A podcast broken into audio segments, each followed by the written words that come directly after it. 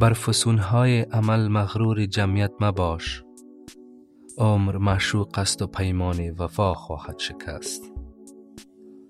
حضرت ابو المانی بیدل در بیت ناب فوق می فرماید بر نیرنگ ها و حیله های آرزوها و امیالت فریب آسودگی و آرامش و یا هم هم نشینی و وصلت یار را نخور.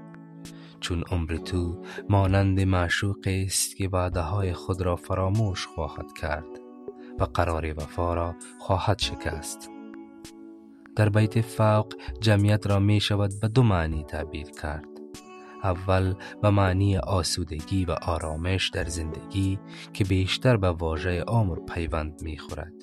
یعنی آسودگی در طول عمر و دوم به معنی همنشینی و در کنار یار نشستن که به واژه معشوق پیوند دارد. یعنی همان طوری که معشوق تو را فریب داد و به قول خود وفا نکرد عمر هم وفا ندارد. فریب آن را مخور.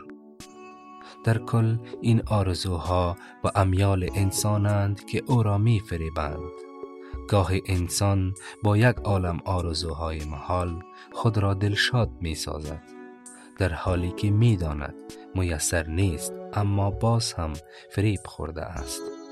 در نهایت عمر کوتاه مدت به پایان می رسد و انسان به آرزوهایش نمی رسد و سلام.